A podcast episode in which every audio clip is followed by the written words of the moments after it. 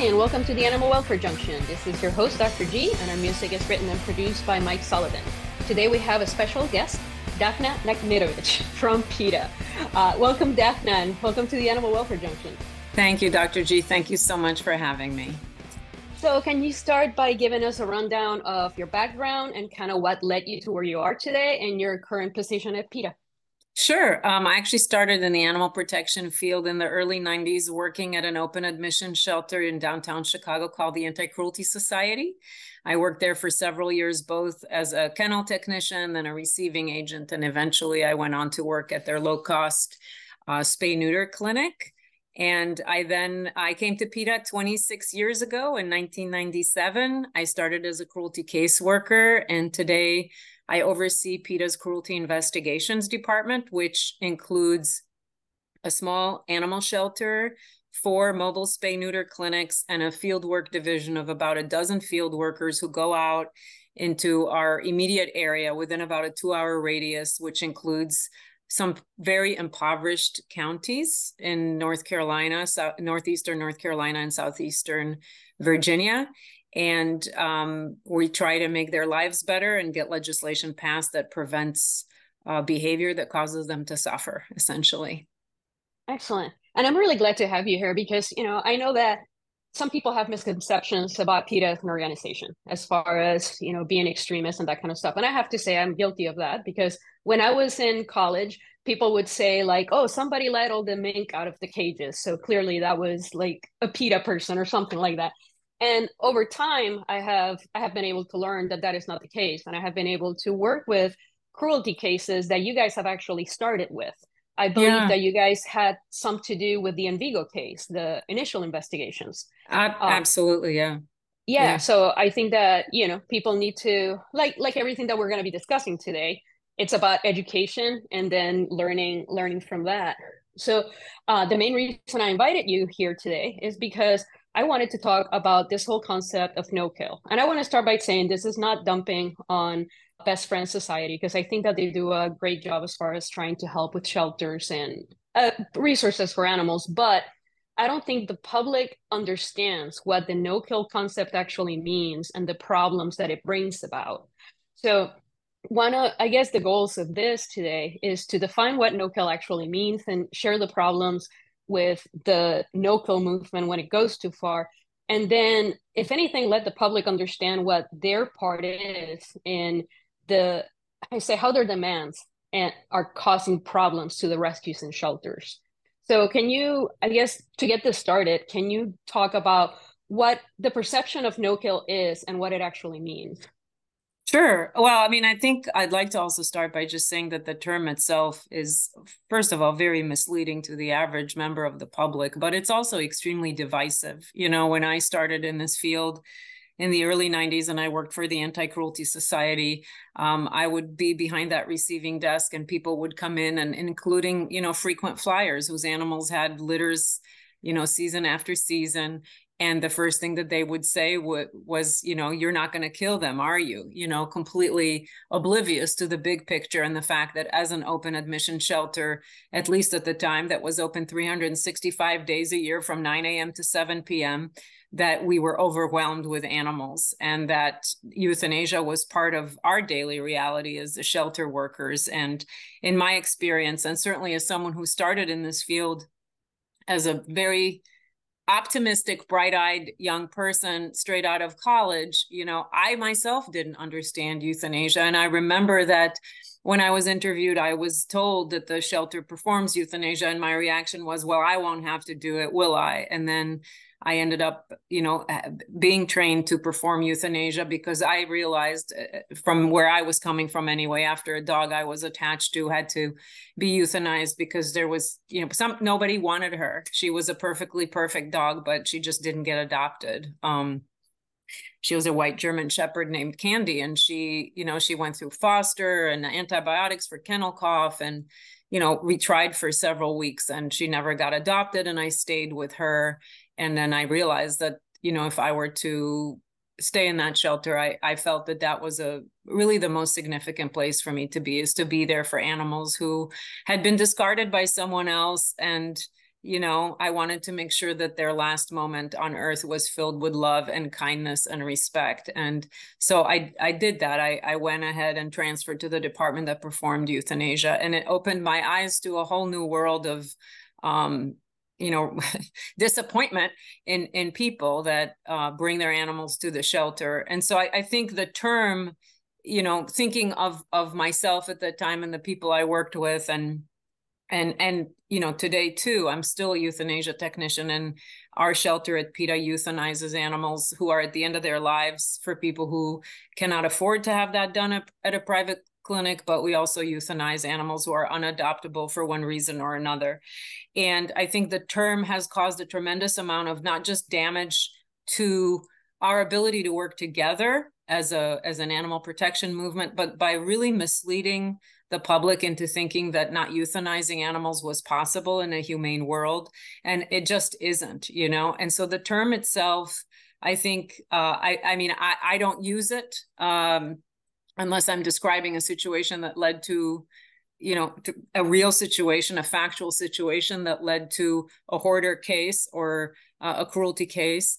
Um, but I think that the public is misled into believing that animal shelters can clean up after them without having to euthanize. And that's unfortunately not the case. So I think the term itself is something that has misled the public and has um, regressed us as a society, because when you tell people that their local shelter is so-called no-kill, you are enabling them to continue buying from breeders, buying from pet stores, failing to spay or neuter, thinking that I can just take the animals to my local shelter because they won't euthanize them or quote unquote kill them. So I think it's a damaging, divisive, and dangerous term. Uh, and I, I urge everyone to do away with it. Yeah, I don't like it because I think that it's very inflammatory, right? Like we are saying no kill. So we're saying that a shelter that euthanizes for whatever reason, that they're killing, which is akin to murdering. So it's a, it's a very brutal term to use. And I'm sure that it is, it, it was picked very carefully because it, it it creates a reaction, right? Yeah, so it's a, people it's a marketing think... slogan. And as a marketing slogan, it's been very successful because it's a term that's become a household term now. But I don't think your average person has any idea what animals and the people who work to end animal homelessness and overpopulation face every day. And I would challenge anybody to work one day at an open admission shelter behind that receiving desk, because um, you know, it just really opens your eyes to how casual people are about acquiring and discarding sentient, live companion animals, you know, animals who feel pain, suffering, loneliness, fear. And, you know, people just take for granted that they can take them to the animal shelter and everything will be okay. And for that animal, even if they are well-adjusted and sweet and adoptable, it's, it's traumatic to be separated from who they perceive as their family. And I think that the public perception causes, especially like local politicians, for instance, we work with a dog pound that is overwhelmed and they're, and they're not limited intake. So they have to take everything in as far as cruelty and everything. And the, and the local government tells the pound, you cannot euthanize anything because we have to maintain that, that number, right? Which mm-hmm. we'll talk about in a second. Yeah. So instead of them being able to do what's needed, what they do is they they have to stack cages and increase the the number of the room to house animals, mm-hmm. but they're not really doing anything to to correct the number. So one of the one of the things that I want to discuss is the no kill is not really truly no kill. It allows a certain number of euthanasias, and I think that's something that people do not understand. And that's where that whole ten percent comes about. So yeah. Can you discuss what the ten percent means and what is allowed to be euthanized within that ten percent? Yeah, I mean, I think to me, that's honestly just part of the fact that this is just a huge sham and a shell game. You know, it's like, well, your quote unquote no kill, if your quote unquote save rate is ninety percent, so you are uh, allowed, so to speak, to euthanize ten percent of the animals that you take in because that's, you know, that's what you can basically rule as unadoptable, whether it's uh, old age or temperament or poor health. And so you can be, you can call yourself no kill as long as you're releasing alive ninety percent of the animals you took in. That does not take into account any intake policies, whether animal shelters provide euthanasia as a community service to people who cannot afford to take their animal to the vet, which is becoming more and more of a challenge for everybody. Um, it does not take into account animal shelters that don't accept any cats or feral cats. Um, I like to call them free roaming cats, because I think a lot of cats who are dumped outside as part of trap, neuter, release, or return programs right now are not feral at all. I think they're perfectly friendly cats that the shelter did not want to deal with, so they turned them away. And we are seeing this, you know, in our own backyard in Norfolk, Virginia. Um, our local shelter, our municipal taxpayer-funded shelter, essentially stopped taking in cats and traps. If the cat, you know, looks healthy to the average person, then somebody must be feeding them and everything is okay. That is a complete opposite than what I was, you know, my experience, especially in Chicago, where it gets to be so cold. And every winter I would ch- take in free roaming feral cats with bits of their ears missing and frostbite, scars from frostbite, and, you know, beat up tomcats. And, you know, yes, they were alive and somebody was feeding them, but they didn't get any veterinary care or any kind of responsible guardianship from anybody. And I'm never going to be one of those people who thinks that a cat outside taking their chances is better off than a cat who is in a shelter, even if that means for that cat that they're going to be euthanized. Because the reality is, and I know a lot of people don't like to hear it, but when you put a cat back outside, just the fact that they're spayed or neutered does not mean they're not going to die a violent, terrible death. And most of them do.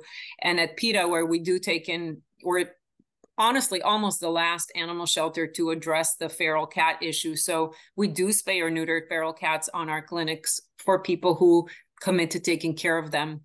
But for people who don't want them around, Um, of a lot of, unfortunately, we get a lot of referrals from shelters that do not take them in, or veterinarians or municipalities. And the cats that we take in who are, you know, who are feral are not in good shape at all. You know, there's missing eyes, there's, you know, severe upper respiratory infections, there's F I V, F I P, feline AIDS. You know, these cats are not, contrary to what people are told, thriving outside. In fact, they're, you know, they're They're going to be hit by a car and they may not die as a result. They have urinary tract infections, just like the cats we have as our companions in our home. And, you know, what always bothers me with this is that the same organizations who advocate keeping cats inside are the organizations that are touting trap, neuter, return. And to me, these cats, the cats who are outside, are biologically identical to our indoor cats. It's our job to keep them safe. And certainly as an animal rights person, I believe that wildlife has an inherent right to their planet as well. And we cannot deny the impact of free roaming cats on wildlife populations. But what we're seeing is a sort of push for trap, neuter, return, uh, because the shelters don't want to take in and euthanize cats who may not be adoptable. And so that is causing a huge problem, because Uh, just because a cat is turned away doesn't mean that cat is even sterilized. I mean, I would be willing to even say, okay, if you're sterilizing the cat, but what we're seeing in our own backyard and in communities across the country is cats who are just refused entry, and there's no effort to ensure that they won't reproduce. They're just, people are just being told, we don't take in healthy cats off the street and just put them back because somebody's taking care of them, regardless of their reproductive status. So essentially, the animal welfare community is promoting the breeding of outdoor cats by by not ensuring that these cats are sterilized. And with the veterinary workforce shortage right now, it's gets gets harder and harder and harder to get appointments for for anybody, let alone for for free roaming cats in traps. So that's, you know, the tip of the iceberg. Yeah. So what I what we see is the issue, to to your point, as far as with the numbers. If somebody brings in an animal and says, you know, I want to surrender it. Well, why do you want to surrender it? Because X, Y, and Z. And the pound says, well, we don't have room, but we'll euthanize it for you. Then it's considered an owner requested euthanasia. It doesn't go into the numbers. right? So that's one way of manipulating numbers. There are places that will say, I cannot adopt this animal, but I'm going to send it to this other shelter, which is a kill shelter. And then Wildlife released it. That's then becomes the other person's problem. So there's a lot of manipulation that can happen with numbers. So absolutely. That, no, those and, are perfect examples. Absolutely. And we're seeing the same thing is like, we're going to take in this cat, but we're not going to euthanize them. We're going to transfer them to a group that does T N R. So the cat ends up being, you know, outside anyway. Um, there's certainly, there's a lot of transfer to groups that call themselves rescue groups, but really are hoarder, hoarder rescues, which I know you've covered in one of your previous episodes. We see that a lot. We actually have a running list on our website at PETA dot org for those who are interested. Um, it's cataloged by date and jurisdiction, and there are countless examples of Uh, municipalities releasing animals to so-called rescue groups that essentially just warehouse those animals. And then eventually the municipality has to spend taxpayer dollars seizing the very animals that they transferred to a rescue group just to keep their so-called live release rates high. And so I think, you know, to me, this lack of transparency is really, it's not just detrimental for the animals, which is obviously my most serious concern, but I do think it sends a message to the public that um, that is not prompting change. And if we don't educate the public and engage our communities in the need to spay or neuter and the need to support their local admission shelter and to really educate themselves about the state of affairs, because we've experienced, and I know this is a nationwide problem, you know, a, a very difficult summer. You know, our people are, animal shelters and adoption groups are overwhelmed with animals. It's not, it's not that it's anything new. It just seems like it's especially um, taxing this summer. And I think part of that is because you do have this kind of musical chairs, is facilities referring you to other facilities or giving you, you know, lists of other facilities to call. And it's, it's, um, it's, you know, in my experience, especially, you know, standing behind that receiving desk, in a lot of situations, I'm not saying every single situation, but in a lot of situations, those people are done. They are at the end of their rope. They're coming to your shelter with that animal. They don't want that animal anymore. The bond has been broken. They want to get rid of that animal. I'm putting, using their words, not mine. And, you know, what I learned behind that receiving desk was that I'm getting that animal away from that person who doesn't want that animal, because nothing good is going to happen to that animal if I force them to hang on to her or him. You know, our job is to keep the animals safe. And if those animals are not wanted, I'm not going to try to keep them with that person. I don't understand that mentality. Um, at PETA, we do have a program where we help people pay for vet care. We help people with food. We help people with, you know, really anything and everything. And if it's a good home and I believe that animal is happy and has quality of life, I'm going to dedicate resources to keeping that animal happy, because I know that's what the animal would benefit from and what the human would want. You know, the human is not looking to offload an animal. They're looking to keep an animal. But when an animal is brought to your shelter and the people are, I mean, I had people tell me, you know, I can't, I don't want to look at them anymore. My kids are not taking care of them. They're eating me out of house and home. I never forget a dog named Scram, who was named Scram. I mean, how do you name your dog Scram? And she was surrendered to the shelter at five years of age because she could open the fridge. That's why they got rid of her. She got a wonderful home. But, you know, it's just like you, you, some people just shouldn't have animals. And that's the reality we live in. And I think the current state of sheltering encourages adopt, you know, barriers to intake, but not barriers for adoption. Let's give animals away for free. Open, clear the shelters. Anybody can come and get any animal they want. They don't have to pay an adoption fee. It completely disregards the lifetime commitment, the cost, and the, the time. I mean, the resources. I mean, the time and resources it takes to provide loving, responsible care to an animal is a serious thing. You know, people should not be encouraged to just get as many dogs for free as they can from their local shelter. And then I am seeing barriers to intake. Adoption, you know, admission fees, limited hours, waiting lists, you know, he try all of the, you know, try Craigslist. What a disastrous uh, advice, you know, to put your animal on Craigslist where any or Facebook or Facebook, you know, yeah. I mean, why, you know, why are you encouraging people to do irresponsible things with their animals? You know, I, I'm in my experience and my opinion is that animal shelters should serve as a safe haven.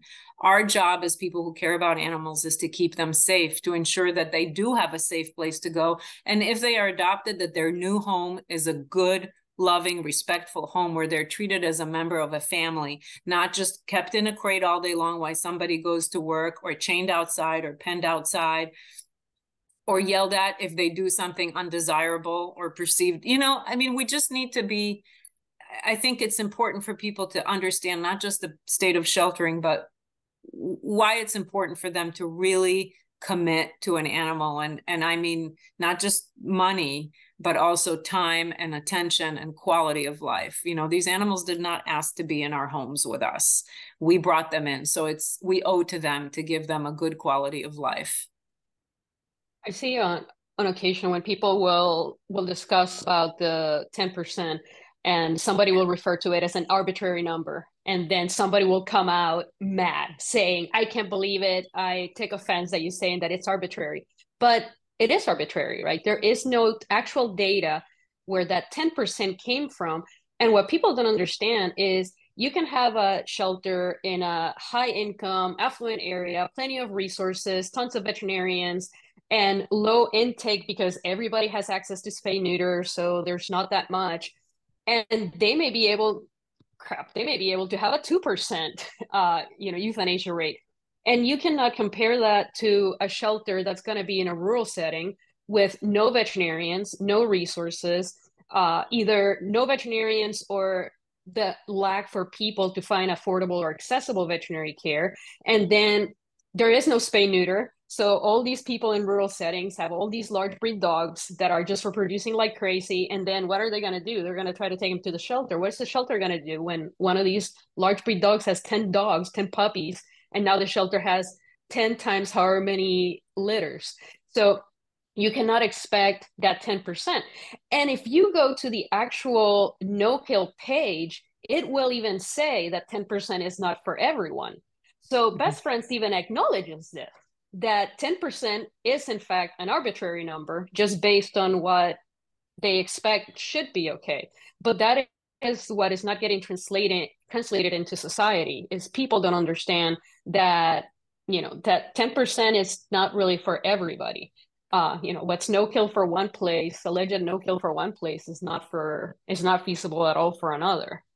Well, uh, yeah, that's absolutely right. But the other thing is that I think the focus on numbers and percentages has harmed animals in ways we will never be able to measure.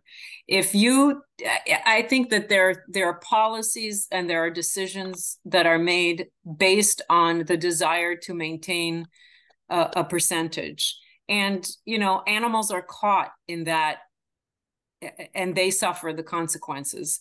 It is, as you say, of course, every jurisdiction is different.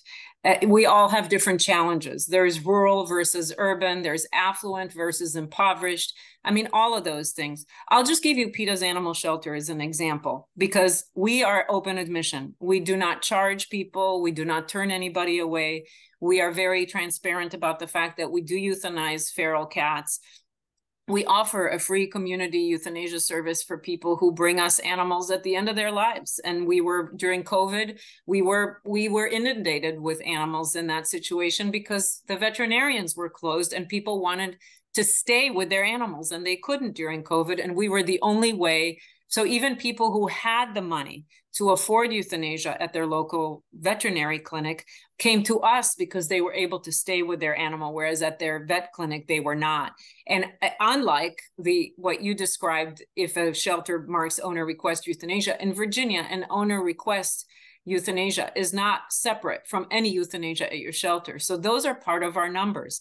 So we don't, so we also don't just serve one jurisdiction. We serve dozens, if not hundreds of jurisdictions. So you know, our numbers compared to one small adoption agency's numbers that takes in, you know, ten animals a month, they can have one hundred percent you know, adoption rate. But the, our numbers get compared to other facilities' numbers, regardless of their policies, regardless of how many jurisdictions they serve, regardless of whether they're on, we're on call twenty-four hours a day. We have someone on, two people on call any given day, any day a year, Christmas, New Year's Day, Thanksgiving, we're on call. If there's an animal who's been hit by a car and the local police won't respond, they call us, we'll go out. All of that is part of our euthanasia rates. To me, you know, I could sit there and go, well, I can't help those animals because if I help those animals, then my euthanasia rate is going to spike. I'm not going to think about what my percentage looks like. I'm going to think about what that individual animal needs. That animal needs help. I, I'm not here to, you know, I, I'm not here for good percentages. I'm here to improve quality of life and suffering, make the world a kinder place. I think we're sending a dangerous message to our society when we package these things in ten percent, ninety percent, live release rates, save rates. These are animals. They're each individuals with their own needs and personalities. And a lot of them have been already victimized by society because they were discarded. They were born unwanted. They were dumped. They have had five, six homes. I mean, all of the dogs and cats I ended up with had multiple people responsible for, for them before I ended up with them. And, you know, I just, I think one of the biggest problems that we're facing too, is that we're still, it's still legal to go buy a dog at a pet shop. That's insane. To me, that's insane right now. We've got, our shelters are overwhelmed. Taxpayers are paying for housing and, you know, vet care and sometimes euthanasia of animals. We, we're not doing things that make sense, you know? And so I, I think the the numbers game, I do think it's a game. I think it's, uh, I mean, I think it's, it's nonsense. I, I think it's a shell game. I think you can manipulate your numbers to look any way you want, you know, if you don't tell the truth or you embellish the truth or you leave things out. I think that the public can be very gullible in that regard. And that, but I think for me, if I had to, you know, one chance to give a message to the average person is that look a little deeper. You know, look a little deeper. What does it mean? What are their policies? Who do they help? Who didn't they help? You know, I would love to have as part of our statistics as a, as a, you know, the animal sheltering community, for lack of a better term, is how many calls did you take where you said no? How many animals did you turn away? What percentage of animals did you not take in that somebody asked you for help with? Because those animals don't just vanish. They just don't end up being part of your one hundred percent, but they still exist and they still needed help. And in my view, if if if you're an animal shelter, especially a taxpayer, you know, a taxpayer funded animal shelter, and you turn animals away, you have turned your back on animals who need you and you have let them down and you've let down your community. And I, I feel very strongly about that. I think that there are small adoption groups that do wonderful work and they have, it's their right to take in the most adoptable, what they think they can, you know, they're volunteering. A lot of time they're working very hard and I commend them and we work with groups like that. But when we're talking about taxpayer funded shelters, there has to be, you know, like socially conscious sheltering, that like the socially conscious sheltering model says, there has to be a place in a community that accepts all animals and makes responsible decisions. And having worked at a place that had to make those decisions, I mean, of course, you know, this is not easy, you know, and that's another thing that our communities don't realize is the toll it takes on people who work in animal shelters, the toll it takes on veterinary staff. Uh, I mean, it's, this is not easy work. I mean, you know, we've all heard, I could never do what you do. I love animals too much. Or, you know, this kind of nonsense, completely oblivious to like the fact that you lose sleep at night thinking about, you know, an animal that you came in contact with and feeling so, so much compassion and so much love and, you know, wishing you could make up to them what other people have done. Um, so I, I think I, to me, the percentages and the numbers have gotten completely out of control and, and they're meaningless because you can, as you say, you can, you essentially, if you pick and choose which animals you take into your program, then your percentages are meaningless because you're just giving me the percentages on the animals you took in. What about the percentages of the animals you didn't take in? What happened to them? Well, nobody knows because there's no tracking of that. You know, animals who get hit by a car in the very parking lot of the shelter that rejected them, and then the shelter takes them in. You know, why? Why did you have to turn the person away to begin with? If that person is frustrated and temperamental, it's not rocket science that that animal is in danger. Even if you cannot house that animal long-term, at least get that animal away from the dangerous person and keep them safe until there's a solution. It's, it's not difficult. This is very simple in my, in my view, you know, but I, I think what I've seen over twenty-six years, well, thirty some years of being in this field, twenty-six at PETA, is just uh, irreversible. I hate to sound doom and gloom, but somewhat irreversible, irreversible damage of these no-kill policies, because they're going in a direction that means we have more animals than ever. And we saw that even, you know, with COVID, where even larger organizations were saying, you know, spaying and neutering is not an essential service. Well, I beg to differ. I think spaying and neutering is the most essential service that you can provide for companion animals today. And our clinics never stopped. And, you know, we just did check-in outside, you know, but there was a study that came out. I don't, I don't remember the source, but that there was a two point seven million animal gap in spay neuter because of COVID. And that, you know, that's, that's part of that mentality that got spay neuter at the bottom of the list. And somehow, you know, the public has been led to believe that the worst thing that can happen to an animal is euthanasia at an animal shelter. And that is just not the truth. I mean, we see worse things every single day, as I'm sure you do too. Yeah, I, I think going back a little bit to where you said about people that say, I couldn't do what you do because I love animals. It's like, like we don't. Right. So, so my, I have a technician that actually was, was sharing with me that somebody told her that, and she got really upset. And she said, I love animals too. Why do you make an assumption that I don't love animals just because I can be with them, you know, when they're injured or help them get better, or unfortunately sometimes have to be there when, at the time that they need to be euthanized. Um, But yeah, with the with the numbers game, I, I just see it play out in a lot of different rescues and a lot of different shelters, mm-hmm. and not at the fault of the shelter itself. They're just, you know, their their money comes in from donations, their money comes in from grants, and they have to keep these donors and these grantees happy. And if they cannot produce the numbers that they want to see, then that can potentially affect how much money comes in. I see people on social media that will ask, is this place a no-kill? Because if it's not no-kill, I'm not going to surrender, or I'm not going to support them. And they don't understand, you know, somebody will say, yeah, it's not a no-kill because they say it's no-kill, but I took a kitten with a respiratory infection and they euthanized it. And they don't, they don't get it. Like, they may be getting five hundred animals. They, they can euthanize fifty and they're still no-kill. fifty animals. That's a huge number. I yeah. mean, ten percent, people don't understand that's one out of every ten animals can be euthanized, and it's still considered no kill. So I think that, you know, the, the percentage, ten percent sounds really low, but if we look at it, it's actually not that small a number. Right. It's not necessarily that small a number, but I also, just to, to address what you said about these small shelters that, you know, depend on donations. I mean, so, okay. I mean, but, but there's no, there's no harm in being honest, you know, sometimes transparency is the answer. You know, yes, our, maybe our rates, first of all, I don't think that any, you know, reputable shelter should subscribe to this percentage stuff. I, I just feel as if that, that does put you in a box where you have to comply with an arbitrary number that frankly puts animals in danger. It just puts animals in danger because you somehow put a roof on what you can do. And that's, you know, for those animals that then don't get your help, that could be a matter of life and death. And those animals can die, maybe not at your shelter, but they suffered and died probably badly. And you got to not claim them on your numbers, but you didn't help them. And to, to me, that's, I mean, that's just not the way that I would do things. You know, I think that if I were to choose um, to be limited admission, I would be extremely transparent and supportive of the shelter in the community that was open admission. And I've seen shelters do that, where they say, you know, we can't take every single animal that comes to us because we are a nonprofit with limited resources, but the municipal shelter is across the way.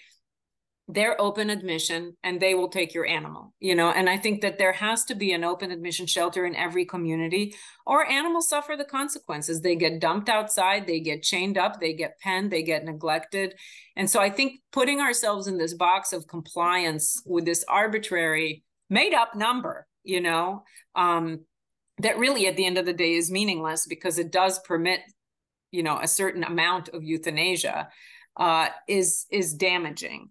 But I also think sometimes if you have committed to something and you didn't meet your goal and you have donors who are questioning you, tell them the stories. Each individual animal has a story, you know, and sometimes euthanasia is the kindest thing that you can do for them, you know, and, and that's, that's part of the truth that I think is really important for donors to hear. You know, I mean, our shelter is not a secret. We, we are very open about our policies, and our donors know what our policies are, and those things, you know, and those animal stories are told. We tell them on our website, we tell them in our quarterly reports.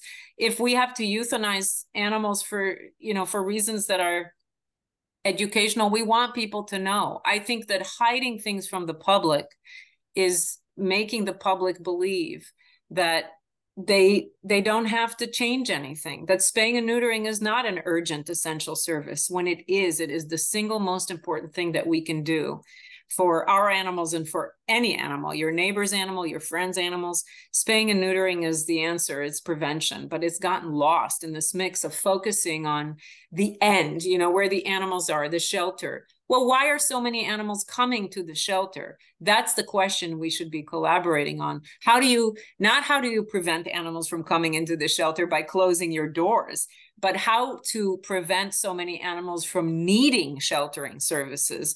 To me, that's the question, not, you know, to, to make euthanasia the, you know, ending euthanasia is, is a, it's certainly a goal, but we get there by ending the influx of unwanted and abandoned animals who are homeless and were born to animal, you know, just because people didn't make an appointment or didn't bother to make an appointment or just didn't prioritize sterilizing their animals. The question is, why are they here to begin with? They're not wanted. They need help. If the shelter closes its doors and just focuses on the animals that they allowed in, you don't get the whole story anyway. You know, the what happened to all those animals that you didn't take in? That, I think the public isn't even informed enough to ask that question. And with the way things are going now, where you're seeing, you know, media article after media article about no-kill policies going wrong. Look at Austin, Texas, Atlanta, Georgia, DeKalb, Georgia, Los Angeles, you know, poly, you know, animals being warehoused, dangerous dogs biting volunteers and still being placed, animals being returned, animals going crazy in their cages, spinning and throwing themselves, you know, from wall, one wall to another. You know, all of that is just a consequence of just focusing on so-called save rates instead of individual animal welfare and what every single animal deserves. I worry about there are, there is for sure at least one uh, large county facility here in Columbus that is supposed to be open intake, and they're not. Right. They try to they uh, and I think that sometimes, you know, as you said at the beginning, when somebody says, I need to surrender my animal, it is OK to say, why, why do you need to surrender this animal? Because Absolutely. they may say they may say my dog has this ongoing problem, chronic problem. I cannot afford it. I can't take care of it. And I need it to be taken care of. So as much as it pains me, I need to give it to somebody who can do it. And at that point, the shelter can intercede and say, hey, we have this fund, we have this group, we have this shelter, we have whatever resources to help you keep your animal. And if that person is willing to put in the time and effort, yes, let's keep that animal with that person who cares so much that they were doing something as difficult as parting with them because they wanted them to have a, a better life. But we see people that are lying at the shelters saying, I found this stray, because they know that if they come in and say, I want to surrender this dog because I can't have it for whatever reason, then they're going to tell them no. Whether it be like, I'm being evicted and I can't have my dog and I don't know where to go and I don't have where to take it. And the shelter is like, oh, well, we can take it in three weeks. Yeah, but I'm getting evicted tomorrow. So I don't have three weeks. And so then they'll go somewhere else to another county and say, hey, I just found this dog as a stray. And, and dump it, or yeah. worse yet, abandon them, right? Because there are so many people that will just go to the shelter. The shelter says no. They'll either leave it at the door of the shelter, or worse yet, these boxes of puppies that are found, uh, like either in the water, like people will just throw them down to get drowned, or leave them in the middle of nowhere in a, you know, just in the woods where they have no resources to die a horrible death. Like there are serious consequences. To your point, you know, yeah, you're not counting those animals as being euthanized by your shelter because you never took them into your numbers, but you are responsible for those animals that died because you didn't allow them somewhere somewhere to go. Absolutely. And and it doesn't mean, you know, it can mean that you help facilitate somebody else taking them maybe.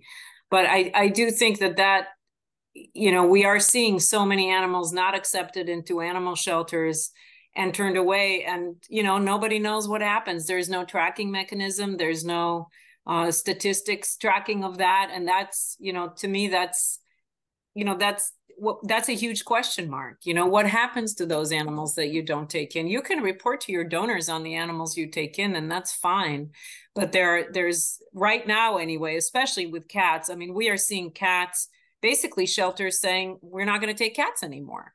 You know, we're not taking, and that's, you know, in Virginia, um, municipalities have to have a facility for dogs, but not for cats. So there are jurisdictions where you call, especially rural jurisdictions, um, and they just say, we don't do cats, you know, and that, you know, what does that mean for the cats, you know, and that's, that's a matter of resources in a lot of situations, but in situations where um, taxpayers want to serve cats and the local shelter makes a decision based on, you know, basically statistics, just to keep statistics appealing, um, that might make donors happy, but it doesn't help animals. And that's, I, I think to me, that's the, the most outrageous thing, is that especially as our shelter, which is sometimes under fire for our percentages, because we do euthanize, first of all, we euthanize as a service, but we also do take feral cats. So our rates don't look the same as a, as a shelter that focuses on taking adoptable animals only. And so when we take in animals from our local municipal shelter, pe- people who call us from their parking lot with an aggressive dog and saying, you know, this dog broke my arm last year. And uh, actually the dog I'm thinking of was actually adopted from another municipal shelter, which told me that at the time of adoption didn't exhibit any aggressive tendencies. And I don't have any reason to disbelieve that.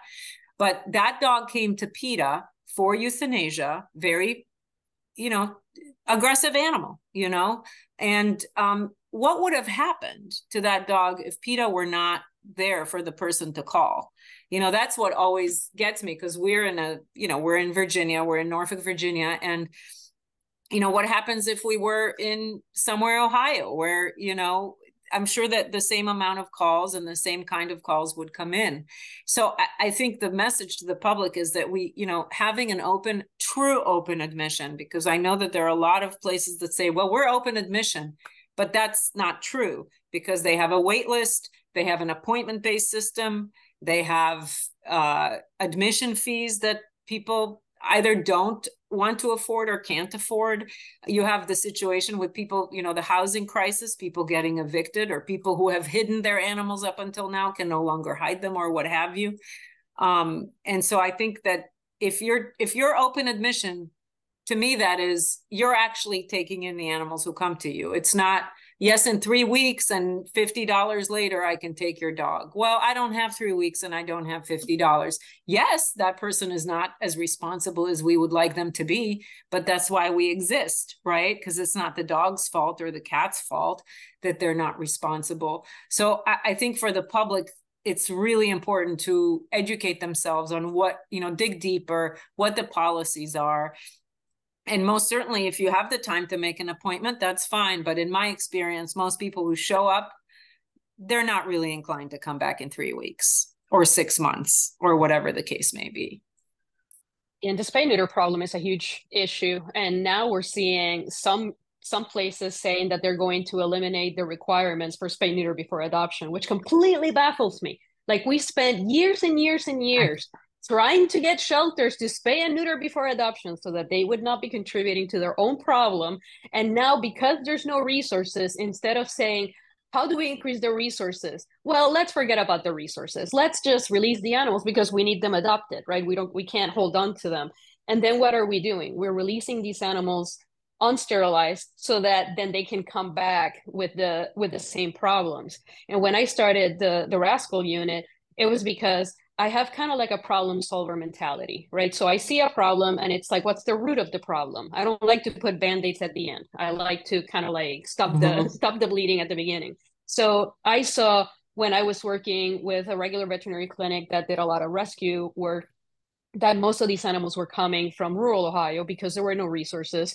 And then the shelters in rural Ohio didn't were not able to take care of these animals. So then they were ending in Columbus. So that's when my idea came up seventeen years ago. I'm going to get a truck and I'm going to go to rural Ohio and I'm going to fix their animals over there, right? So that they so that they take care of their own problem.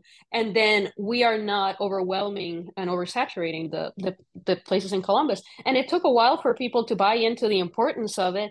But now, you know, we, we shouted it at everybody, spay and neuter your pets, and people listened. Like, how hard is it for people to listen to, to certain things? But people listen. And now people are like, we need it. We want it. We we want to take care of our animals. And then we turn around and say, psych, we don't have the, the resources for you. We don't care. Like, the shelter doesn't doesn't care, whatever. We're kind of like taking a step backwards.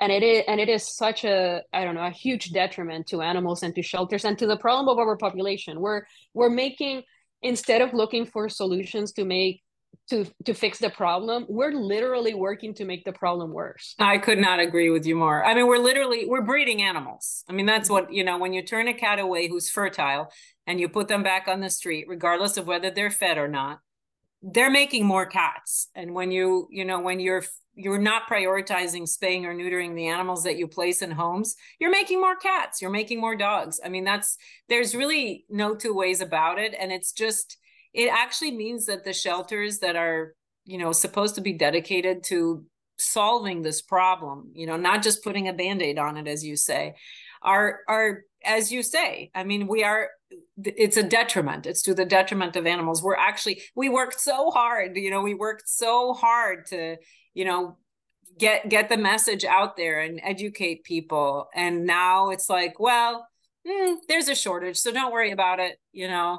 But there are there are other ways to to solve this problem, and I so we're with you. I mean, we have four spay neuter clinics. They're mobile. They go into impoverished or low income areas, and people come from other states, even over the border, to to use our clinics. And that, I mean, I wish every community had a low cost spay neuter and other vet vet services clinic, but spay neuter is our focus. And I cannot emphasize spay neuter enough. I mean, spay neuter is is the answer in. Through prevention, is that you're preventing these animals from being born into a world that's bursting at the seams with unwanted ones, ones who are already neglected, abused, discarded, abandoned, homeless, struggling to survive on the streets. And now with the shelter policies being such a, you know, such a hot topic, and the no-kill policies that have been so detrimental. And we are seeing some pushback on the no-kill policies. We're seeing a bit of a tide there where, you know, um, you know, jurisdictions are understanding. Uh, there was an article recently in DeKalb, Georgia, that, you know, the county manager, I think they call him a C E O there, you know, is talking about rescinding the no-kill policies. And of course, because so many people don't even know what that actually means in practical terms, there's pushback. But the condition that the shelter are so poor that the Department of Agriculture in Georgia has repeatedly inspected and cited the shelter. There's actually an oversight body in Georgia, and in Virginia there is too, thankfully. So a lot of, you know, one of the other things most people don't realize is that most states don't have a, a, a body that oversees shelters. And so really they self-police. And so when you have, you know, animals stuffed in the bathroom or dangerous dogs in crates or, you know, animals in crates are not being walked on a regular basis. I mean, no, a crate should not be, a, a, you know, treated as a kennel. I mean, a crate is a super temporary place to use, you know, for an animal upon intake. But no animal should spend days or weeks or months or years in a crate. I mean, imagine just sitting in a closet for the rest of your life. You know, that's cruelty. To me, that's cruelty to animals. You know, you are depriving that animal of basic necessities of life, but also of joy and stimulation and the opportunity to, you know, do anything. You know, you're basically storing them. They may be alive, but they're not living. And we see pictures of like the animal hoarders, and then, you know, many of these Animals are kept in small cages. We look at puppy mills. These animals are living in crates, in cages, and we think that that is horrible, and we think that there need to be better laws to protect and to prevent that from happening.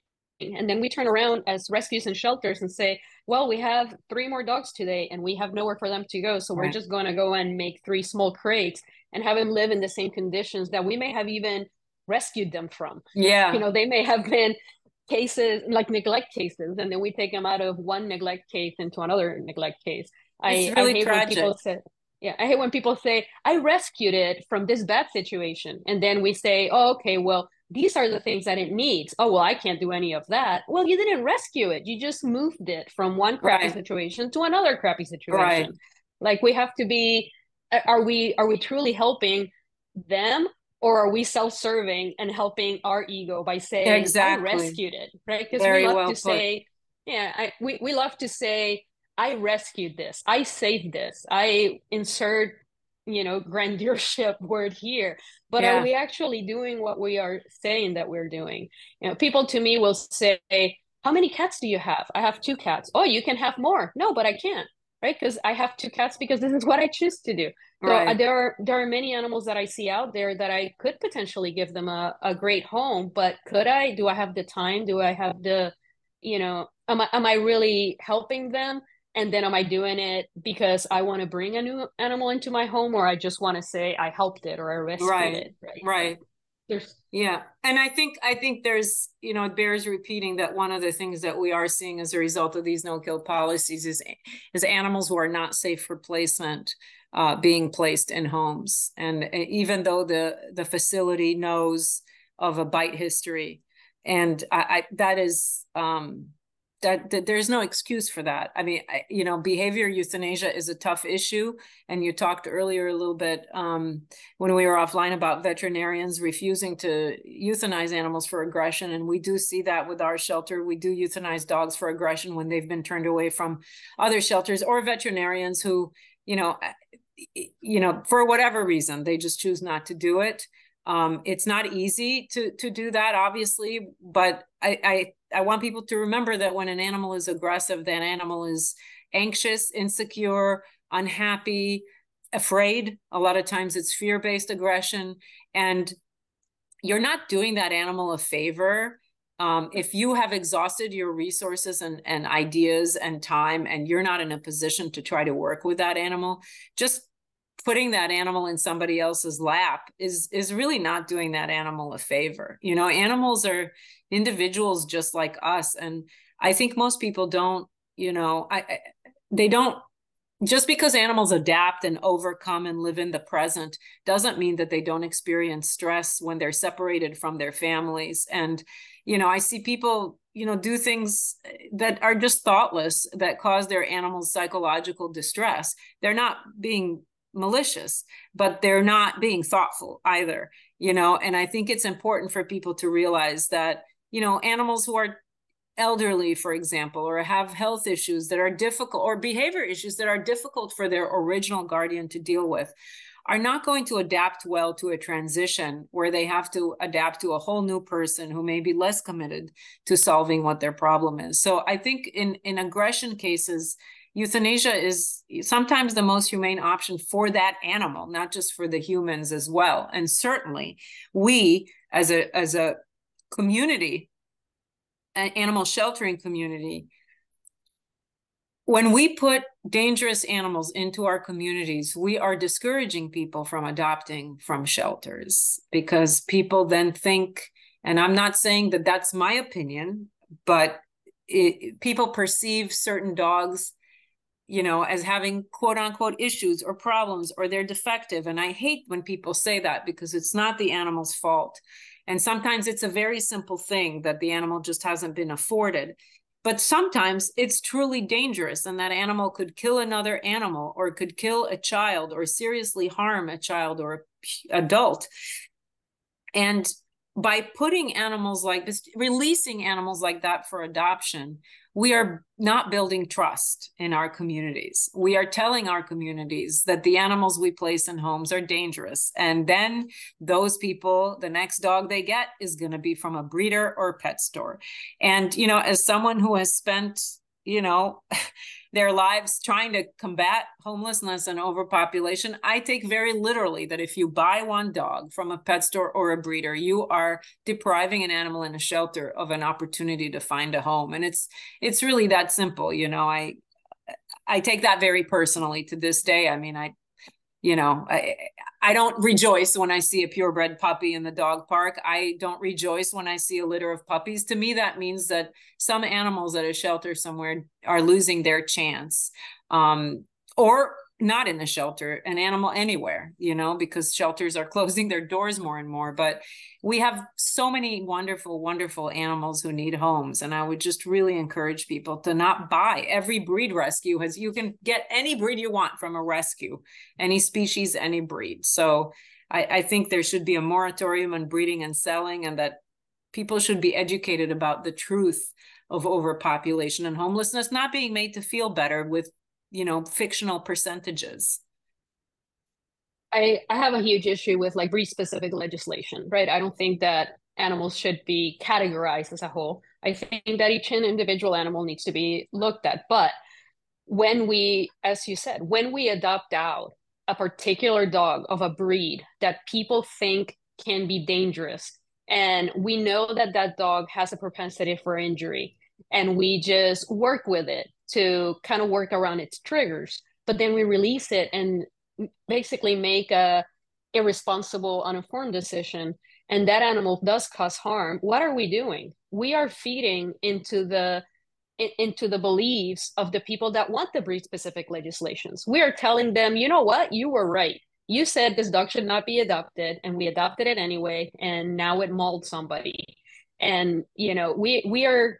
in that sense, also causing our own problems. Absolutely. And, the, and, yeah. and and look, I mean, no one can deny that there are certain breeds who are populating shelters more than others. And mm-hmm. I mean, to me, I don't think that requiring, starting by requiring that certain breeds be sterilized, I, I mean, some people would call that breed-specific legislation and maybe have a problem. But I, I mean, we do pit bulls for free on our spay-neuter clinics, because those are the dogs we see in the field as most frequently chained, penned, neglected, beaten, yelled at, abused. I, you know, I, we did not create the problem. We did not breed those dogs, but we recognize that those dogs are, if you look at our local shelters, I'm not going to put a percentage on it because it won't be accurate, but the majority of the dogs are of bully breeds. And so I, I, I don't see a big problem with legislating to get them fixed, or to require people to be of a certain age to have one, or to, you know, I, I think that that's, that's trying to fix the problem. But I, I do think that there's, now we've gone all the, to the other opposite way, where it's like, no, no, it's not the breed. It's not the breed. Here, have one, have two, have mm-hmm. three. And, you know, s- some animals are not behaviorally sound, you know, and for them, euthanasia is a humane option. You know, you're not harming them. You are keeping them safe, and you are keeping the community safe. And I do think that there's a huge, huge uh, perception problem with dogs in shelters. When, when somebody reads in an, an article about a child whose nose was bitten off by an animal adopted from a shelter, that person isn't going to adopt an animal from a shelter. We are doing damage. We're hurting our own cause, as you say. So we're, you know, by not recognizing, you know, I, I hate to see people in denial about, I mean, certain breeds can do more harm than other breeds. That's just a fact. It's not condemning the breed. It's simply saying, you know, that dog, you know, maybe if they do attack, maybe they'll do more damage than a, another dog. I, I, I just, I feel like, you know, we, we've gotten to a point that some of the things that animal shelters are doing are not sensible, you know? Um, and I'm not, not just talking about the turn away policies or the, you know, the barriers to intake, but the placement choices just to keep adoption rates high, and the clear the shelters and let's celebrate an empty kennel. Well, I don't know where those animals went. I, my brain always goes to, well, are they in good homes, or are they just like, you know, I don't want to sound like a pessimist, but realistically speaking, as someone who worked at a shelter, you know, animals get returned all the time. Just because they left doesn't mean they're not coming back. And it certainly doesn't mean they're going to stay in that home forever. Even when you screen, even when you charge money, even when you do a, a landlord check or a vet check, you still have you know, bad adoptions, and that happens. But I think the shelter's job is to try to make sure that it doesn't. And I've seen over my last couple decades, I've really seen shelters relax the adoption, you know, oh, we don't do landlord checks anymore because people lie. Oh, okay. Well, I mean, it's called due diligence. We have to do, but you know, I don't want to go to sleep at night thinking that maybe I put an animal in a bad situation, you know? And I think, I think there's just a whole movement focused on keeping animals out of shelters, whether it's by putting them out of the door to anyone who'll take them or just not accepting them, you know, but we've gotten to a point where euthanasia, which used to be treated as it should as a very sad byproduct of the overpopulation crisis, something we can stop if we work together, something we can stop if we spay or neuter and focus on prevention. We have abandoned that sensible line of thinking, and we're going towards, you know, essentially regressing and making more animals, placing animals who are not placeable in unsuspecting people's homes, decreasing the number of people who are going to come to our shelters, increasing the number of animals who need, you know, who need to be surrendered, and decreasing the number of animals who are taken in by the shelter. So I, I hope that change is coming. I think that some of these no-kill failures and the things that we are seeing across the country um, will instruct public officials, elected officials, to make some changes. And it may not be popular, but it's necessary. Yeah, the another thing that these rescues are not realizing is kind of like the liability that they get into, right? Because they they are ultimately liable if they are adopting an animal that that causes an injury, especially the the people that say good with kids. Are are they good with kids? You know, like you're putting you're putting all this information into there, and currently there there are some lawsuits out, out there against yeah. rescues because of that, right? Can you tell us yeah. a bit about some of those? Well, I don't I don't know that I have any specific information about loss. I mean, I know that there are some. I didn't study those, um, you know, specifically, but I do know that there there's I know that there was an award. I think it was several million dollars to a volunteer in Los Angeles who was attacked by a dog. She went to walk, and the dog had been at the shelter at the Los Angeles, uh, one of the Los Angeles city shelters for several months, and did some permanent damage to her arm, and uh, eventually was euthanized, you know, anyway. So, I, I mean, just because the dog was being held uh, did not mean that he was quote unquote saved. But, um, but yeah, I know that she sued the city, and I think the city awarded her I, something like seven million dollars is what comes to mind. But um, I think, yes, there are liability issues. It's not just that you get sued. I mean, you know, lawsuits are time consuming. They're expensive. They take you away from your mission, you know, and I, I just think, to me, the simplest answer is the truth. You know, if an animal has a bite history, tell the person. I mean, if it's a Chihuahua, it's a whole different story than if it's a Rottweiler, you know? And so you want to, I mean, you want to be transparent and you want to be truthful, you know? Sometimes you might have people who are willing to work with a small dog who has some, you know, anxiety related issues. But I think that honesty is the best policy, not to sound cliche, but I think when we mask things and don't tell people things and they're surprised, yes, they are more likely to sue you, and for good reason, you know, because you were dishonest, because you didn't tell them, uh, you know, that an animal could had the potential to harm or kill you. We had a case in Virginia Beach, Virginia, a few years ago. The dog was a pit bull type dog, and he was, you know, was one of those poor dogs who was homeless for a long time and just bounced around from so-called rescue to so-called rescue. He ended up with a place called, uh, I believe, Forever Home in Virginia Beach, where they were also discovered to use shock collars on, on their dogs. And he was adopted to a woman who had a ninety-year-old mother who lived with her. And the day after he was adopted by this woman, he attacked and ultimately killed her ninety-some-year-old mother, who died in the hospital. Uh, and he still had the shock collar on when he was placed in their home. And I, I don't know that they are suing. I haven't heard that they are suing, but uh, I wouldn't be surprised if they choose to. But what a what a what a what a terrible, life-changing trauma to go through, to to go through something like this. I mean, we talk about it, but you know, if you think about what that must be like, is to watch a dog you know, attack and not let go of your elderly mom. I, I, I can't even go there in my brain of, of how, you know, life altering an experience that would be. And that dog should never have been placed, you know? So after that, the dog was euthanized, you know, well, we could have spared the dog and the people some suffering. And I, I think liability is one thing that um, facilities don't consider enough, but it is a real thing. And cer- certainly for municipalities as well. Yeah. And when there's so many animals that are healthy mentally and physically, sitting in shelters for months and months and months and years, not finding a home, it just begs the question of why some of these animals that are not safe are being adopted out. Right. You know, there, there really is. I, I feel that if we were in a world with never-ending resources, then perhaps we can spend more time working on some of these animals. But in the end, can we truly bring some of these animals back? Um, I did an episode on behavioral euthanasia where a, a very good owner had to euthanize two dogs in, in different occasions because of aggression. And she went to a behaviorist and she did all the things that she needed to do. And her whole family worked with this dog and they loved this dog immensely.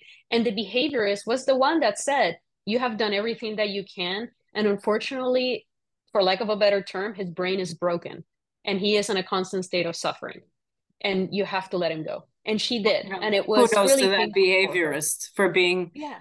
the bearer of really sad news, but that's important. It's so important for them to tell the truth because you're sparing, you know, that dog, I mean, and, and seeing it from the dog's point of view, the dog is in a constant state of suffering. We had a dog that we tried to work with who came from a cruelty case that I loved very, very, very much. And um, we did go to a behaviorist with her. And she said, uh, and I mean, this was a PETA dog, not my personal dog. And the behaviorist said, you know, she's afraid. She's afraid all the time. She's in a constant state of fear. The dog was afraid to go outside, you know, um, she was a big dog. So, you know, what do you, what do you do? You know, you sometimes, yeah, sometimes you cannot reverse it and it's hard to accept, but I think, um, well, I, you know, I, I'll listen to that episode. I'm, I'm, I, I know that a lot of people go through that and it's very, very painful. It, it must be very painful. So, but it's good that the behaviorist told her the truth because that, that decision is hard, but it needed to be made for all the humane reasons. Yeah, it definitely, you know, they felt safe with the dog to a certain point, but they did not feel that anybody else was safe. Like this dog was, again, in a constant state of suffering. And and one of the sad parts is that before going to the behaviorist, they went to their regular vet and their regular vet would not help them. The regular vet was like, well, there's medications, there's you know, things that you can do. There's behavioral modifications. Well, can you help me with this? No, no, no, no, no. I'm not a behaviorist. I can't help you with this, but you can go and find somewhere to do it. And, you know, it, it keeps these people without options and without a humane option. Mm-hmm. So, and in know, a state of were... some kind of false hope or something right. too. No, exactly. You know? And then it also increases the guilt that they have because they are yes. at that point where they want to help their their dog and they have somebody saying, no, if you euthanize, then you're this horrible person. You're just yeah. again, using that word. You're killing your dog. Yeah. You're not giving him a chance.